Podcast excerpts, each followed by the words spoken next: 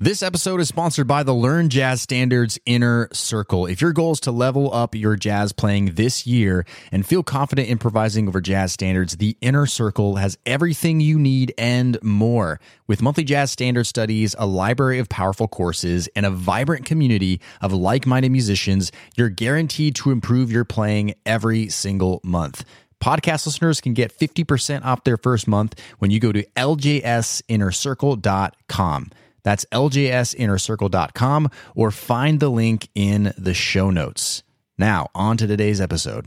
So, you're in the middle of your solo and you're playing all the notes. You think you're playing the changes. You're getting swept away. And then all of a sudden you realize, I don't know where I am in the song. This horrible feeling in the pit of your stomach comes up and you feel embarrassed. You know, you you don't even know what you're doing. You're starting playing random notes. You're getting just flustered. You know, all these things are coming about. You just don't know where you are in the song anymore. Somehow you got lost. And so the big question is how can we avoid this from happening? How can we avoid getting lost when we're playing jazz standards, when we're improvising our solos? And how do we set ourselves up for success so that this does not happen to you ever again? Well, that's exactly what we're going to talk about in today's episode. And we are going to go over seven questions to ask yourself if you're doing these things or not to help you avoid this mistake. All right, let's do this thing. Welcome to the LJS Podcast, where you get weekly jazz tips, interviews, stories, and advice for becoming a better jazz musician. And now, your host. He's a jazz musician, author, and entrepreneur, Brent Vaartstra. All right, what's up, everybody? Brent here from LearnJazzStandards.com, which is a blog, a podcast, videos, and a membership, all geared towards helping you become a better jazz musician. Thanks for being here. As always, I do appreciate it. In return, I'm here to offer you as much value as possible uh, during this episode. Now, in my inner circle membership every month we do something called the monthly jazz mastermind that's basically a live q&a session with all the members uh, they can ask their questions get them answered and one question came up and that was you know how do i avoid getting lost in a solo you know do i need to count you know, do I need to practice counting while I'm playing? You know, what is it that I need to do to avoid this from happening? I can't stop getting lost in the solo. And uh, I wanted to share some of the advice that I gave on that monthly jazz mastermind call with you here on the podcast because this is truly something that happens to everybody. It's happened to me many times. I've gotten lost. Uh, it, it even happens to like really like the best musicians, right? I've I've heard really great musicians get lost. The difference though is those musicians are able to get back on again, and so even if you do get lost, right, you have to have that skill of getting back on the form. And then how do we even avoid that from happening in the first place? Like, how can we minimize the chances of getting lost in the song form?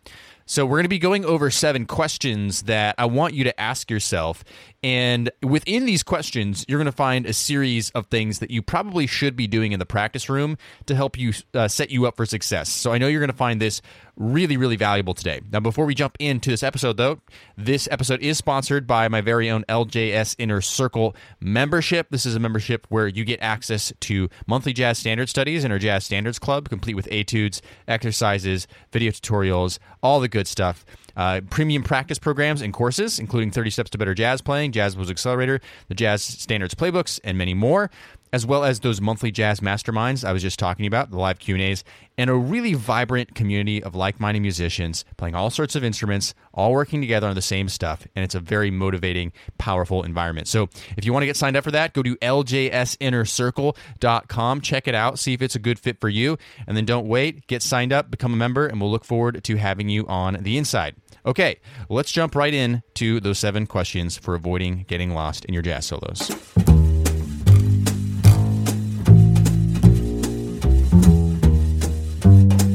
Okay, so we're going to jump into these seven questions. Uh, you know, just, just, an extra resource for you. About a little over 100 episodes ago, uh, episode 156, we did talk about an episode how to memorize chord changes and not get lost. Um, but those are some very kind of more basic things, but that could be an extra resource for you. The, these questions are going to really kind of dig even deeper to getting to the roots of the problems of getting lost. So let's go ahead and get started here. Question number one. Question number one is how are you learning the tune? how are you learning the song that you keep getting lost in? Are you learning it by ear or are you learning it by reading? This is a very important first question to ask. Now, uh, there's nothing wrong with either approach, right? Learning how to read, uh, rather, learn a tune by reading is fine. Learning how to learn a tune by ear is fine. Now, when it comes to jazz improvisation and jazz in general, there's one that is certainly superior to the other and that one is learning by ear, at least as many parts of the tune as possible by ear. Now, the reason that is, is because when you're learning something off of a piece of sheet music, it's really using a completely different part of your brain. Okay, it's it's using this part of, the, of your brain where you're looking at this music, this language that you know, and you're decoding it and translating it to your instrument. Versus when you're actually translating what you're hearing to your instrument and our ears are best asset in improv in general, so we do want to be building our ears by learning things by ear. But in general, one of the biggest problems with getting lost is just not being able to hear the chord changes, not being able to hear what part of the song you're in. So when you learn a tune by ear, you're really internalizing that on a completely different level. You're using a different part of your brain completely to start locking in all of that information into your subconscious.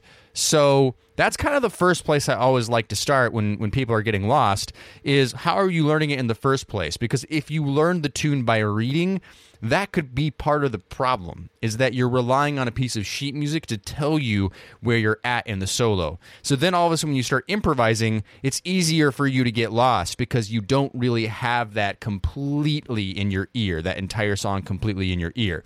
You're used to decoding a language off of a piece of sheet music, whether it's just seeing chord symbols or actual written notated notes. So, my suggestion would be if you're learning that tune with sheet music and memorizing it that way, or even not memorizing at all, that definitely could be a problem. And give it a shot learning a tune by ear as much as possible. Um, even if you do have to look at a sheet music for the chord changes or whatnot, at least get the melody by ear, right? And you know, do your best with the chords and everything else, and it only gets easier from there. So that's question number one. How are you learning the tune?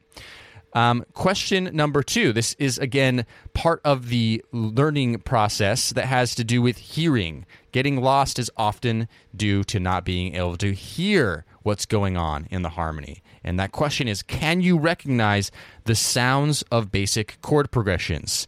Okay? Can you recognize the sounds of basic chord progressions? If I play this chord progression,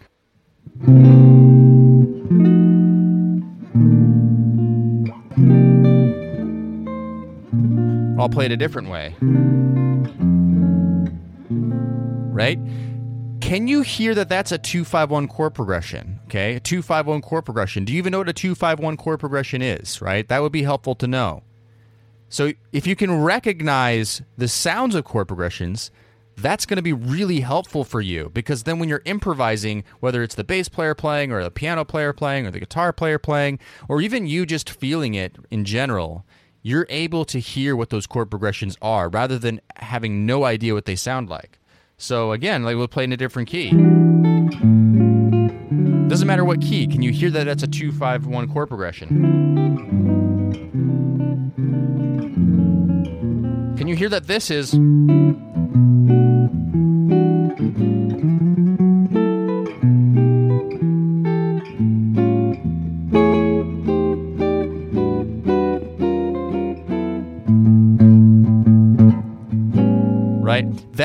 is a one, six, two, five, one chord progression. But then we also went six, two, five, three, six, two, five, right? Can you hear those differences? Because if you can, that's going to really help you with not getting lost. Um, here's another thing to consider. Tell me if you can hear what happens here in the harmony.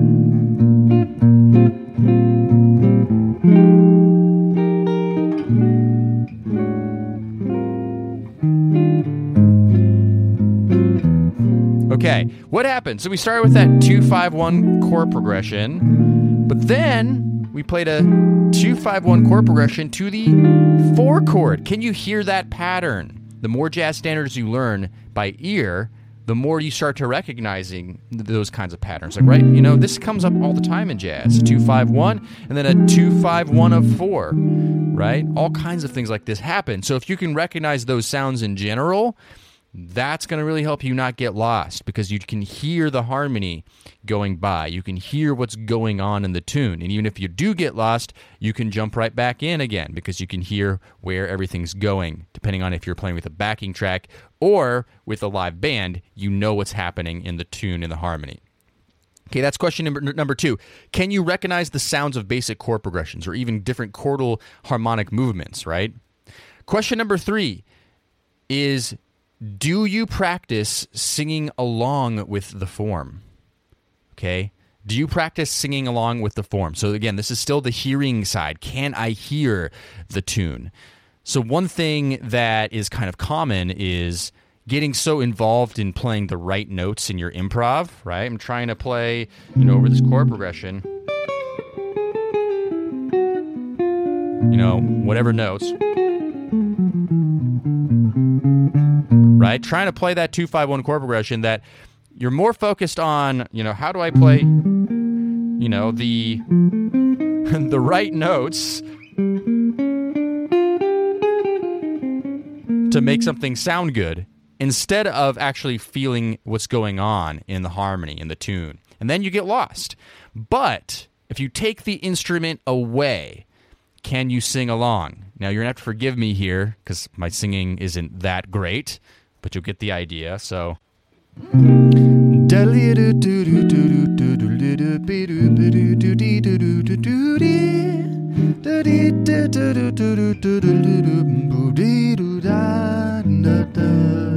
Right? So, so that was essentially the first uh, handful of chords from Autumn Leaves. Can you sing while you're playing? So put on a backing track and you know see can you sing and scat a solo or whistle or hum a solo without getting lost right? Because that's if you can't do that separately without getting lost then the instrument is just an added challenge. So you need to practice being able to not get lost just by singing it. Because that that that kind of proves that you can hear where the harmony is and where it's going it's just the instrument is getting in the way. But if you don't have that first, well, that could be a problem. So, question number three is Do you practice singing along with the form? All right. Let's go to question number four. Now, this starts moving more into the other half, the other problem that comes up of getting lost. And that has everything to do with feeling time and rhythm.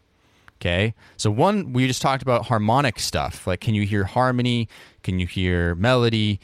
Can you, all that stuff. But now we're talking about can you feel the time? And this is probably one of the more crucial ones that we don't spend enough time on that really is tripping people up and getting them lost in their solos. So, question number four Do you practice with a metronome? Do you practice with a metronome? Um, now, listen, this is very cliche, a music thing to say, hey, practice with a metronome. There's a reason for it. Every single time a piece of advice is given over and over and over again, there's a really good reason for it. Um, the thing about practicing with a backing track or even like a friend or something like that is that's not really helping you uh, get a really strong sense of internal time. I mean, to a degree, it is, but a metronome is giving you the possibility of taking it to a new, a new level entirely. Um, so, you know, for example, um, to walk this through, you know, if you are playing just a two five one chord progression, you could have the click on all four beats. So right, so one, two, three, four, one, two, three, four, and you're just practice improvising just with one, two, three, four, one, two, three, four, right? And then you can also practice by going on beats one and three. So one, two, three, four, one, two, three, four, right? And then you can practice on beats two and four, which is the one I find the default. One, two, three, four, one, two, three, four, right? And then you can, of course, just do one beat per measure. So one, two, three, four, one, two, three, four, one, two, three, four. You could even put that click on beat two. One, two, three, four. One, two, three, four. Right? Just like that. And you can just do this over a simple chord progression, just like four bars, two, five, one chord progression. You don't need to do a whole tune like this, right? Because if you're getting lost on a whole tune, it it might be helpful just to bring it down to a smaller situation to play in for a second to get that down. Now, the metronome is going to help you start developing that sense of internal time of time going by because so often that's what happens is you just don't feel the time going by. You don't have a very steady sense. Maybe you're rushing maybe you're dragging and then you're before you know it you're lost. Like you don't know where you are because the time uh, where your head's at where the time is is not the same so I do always suggest practicing with a metronome. Okay.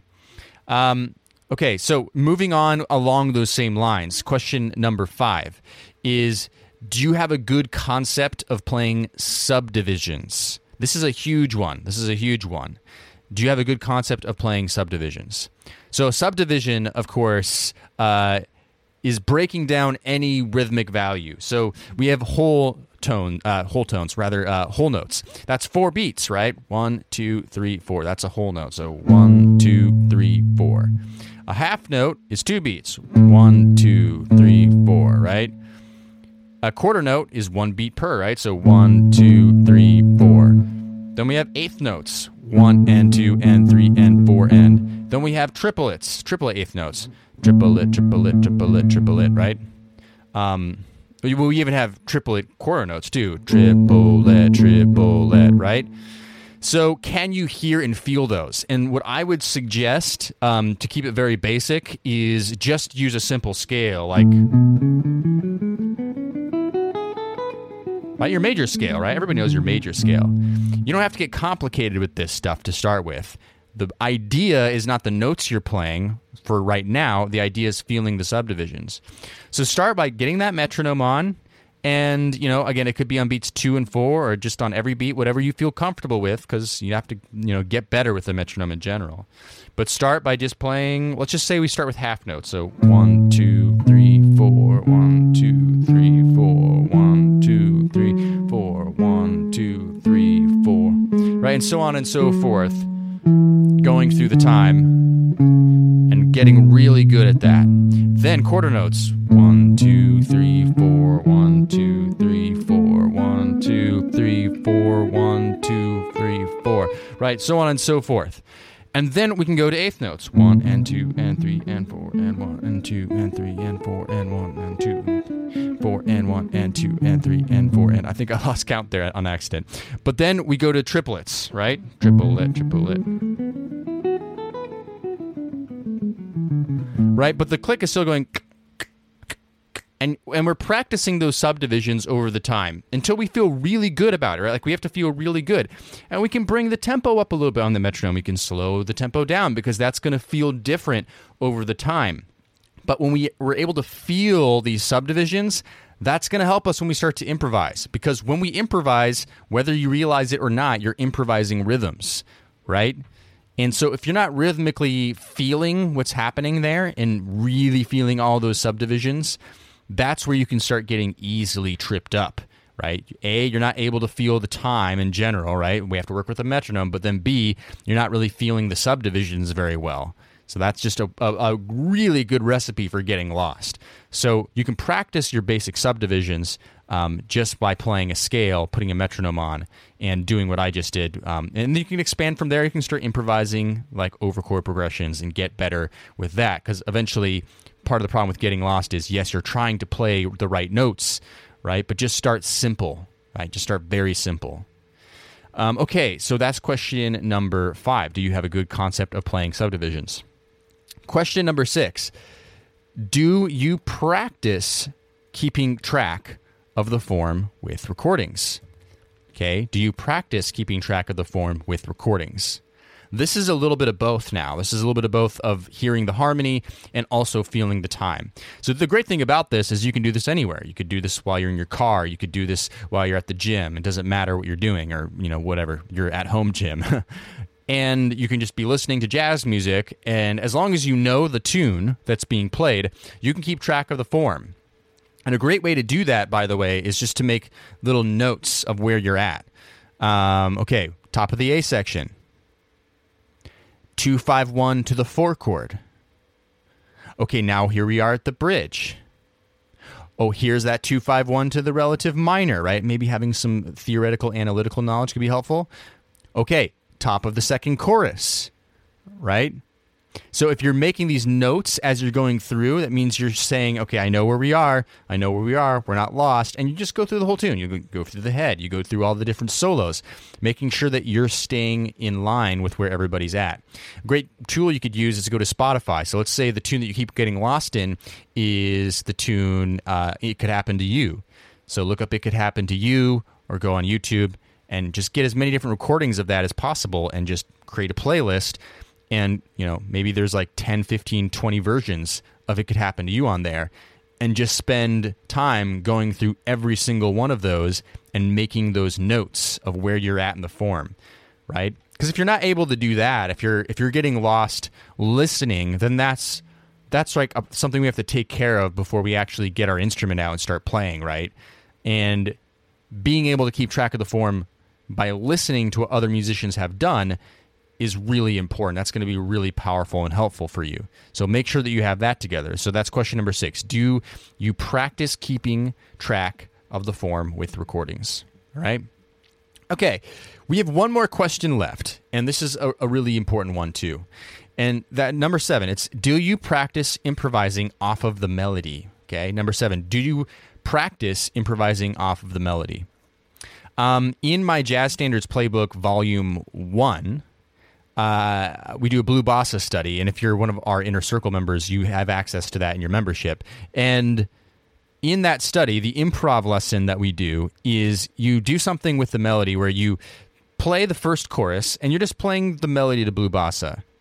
The second chorus, you're um, embellishing the melody, meaning that you're still just playing the melody of Blue Bossa, but you're adding some different ornaments. You're improvising a little bit around it, but still you're just playing the melody.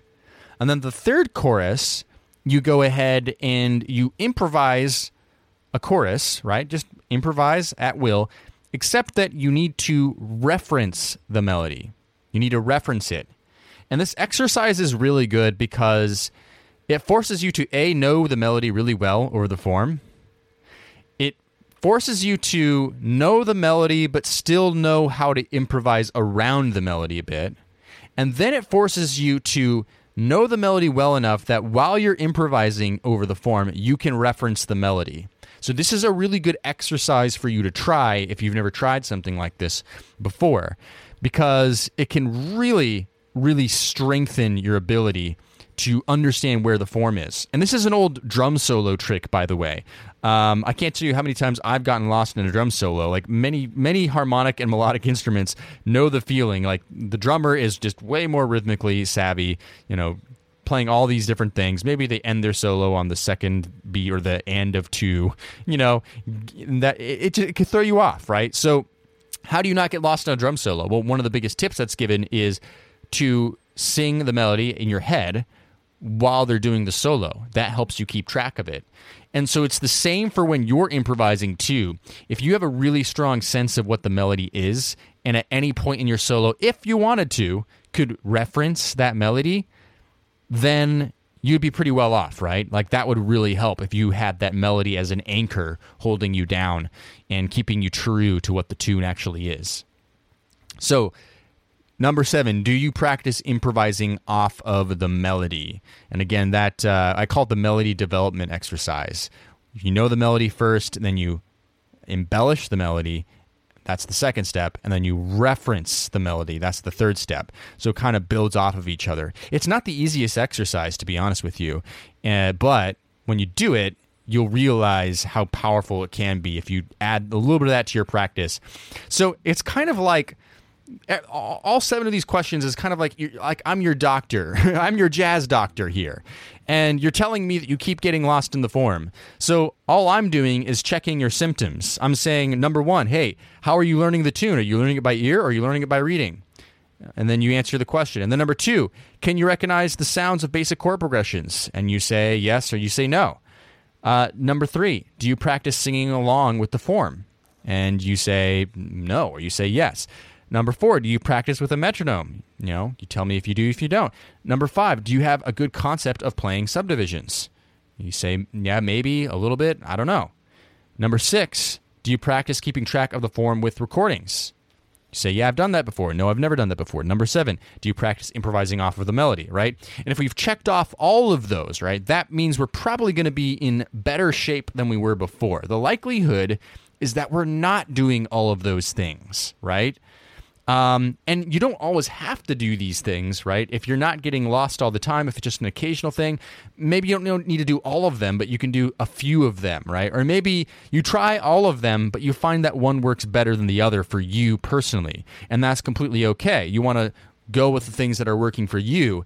These are just seven things to ask yourself that hopefully will get you headed in the right track and reduce the amount of times that you're getting lost.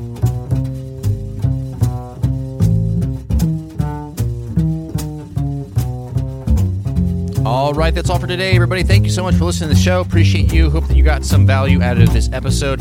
Hopefully, you'll take action on some of these things and you'll get lost a little bit less. And even when you do get lost, you'll be able to get back on track a little bit quicker and a little bit more efficiently.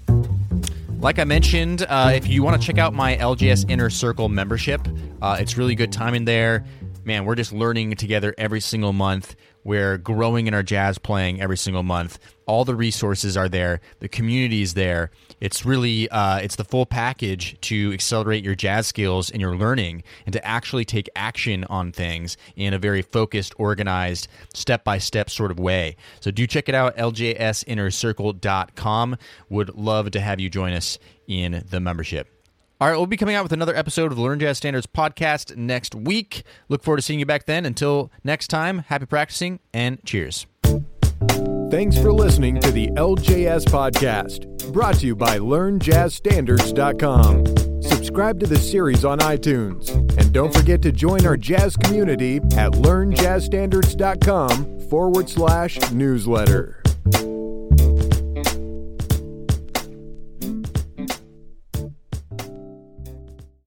Hey, podcast listener, would you like to ask me a jazz question and get it answered here on the show?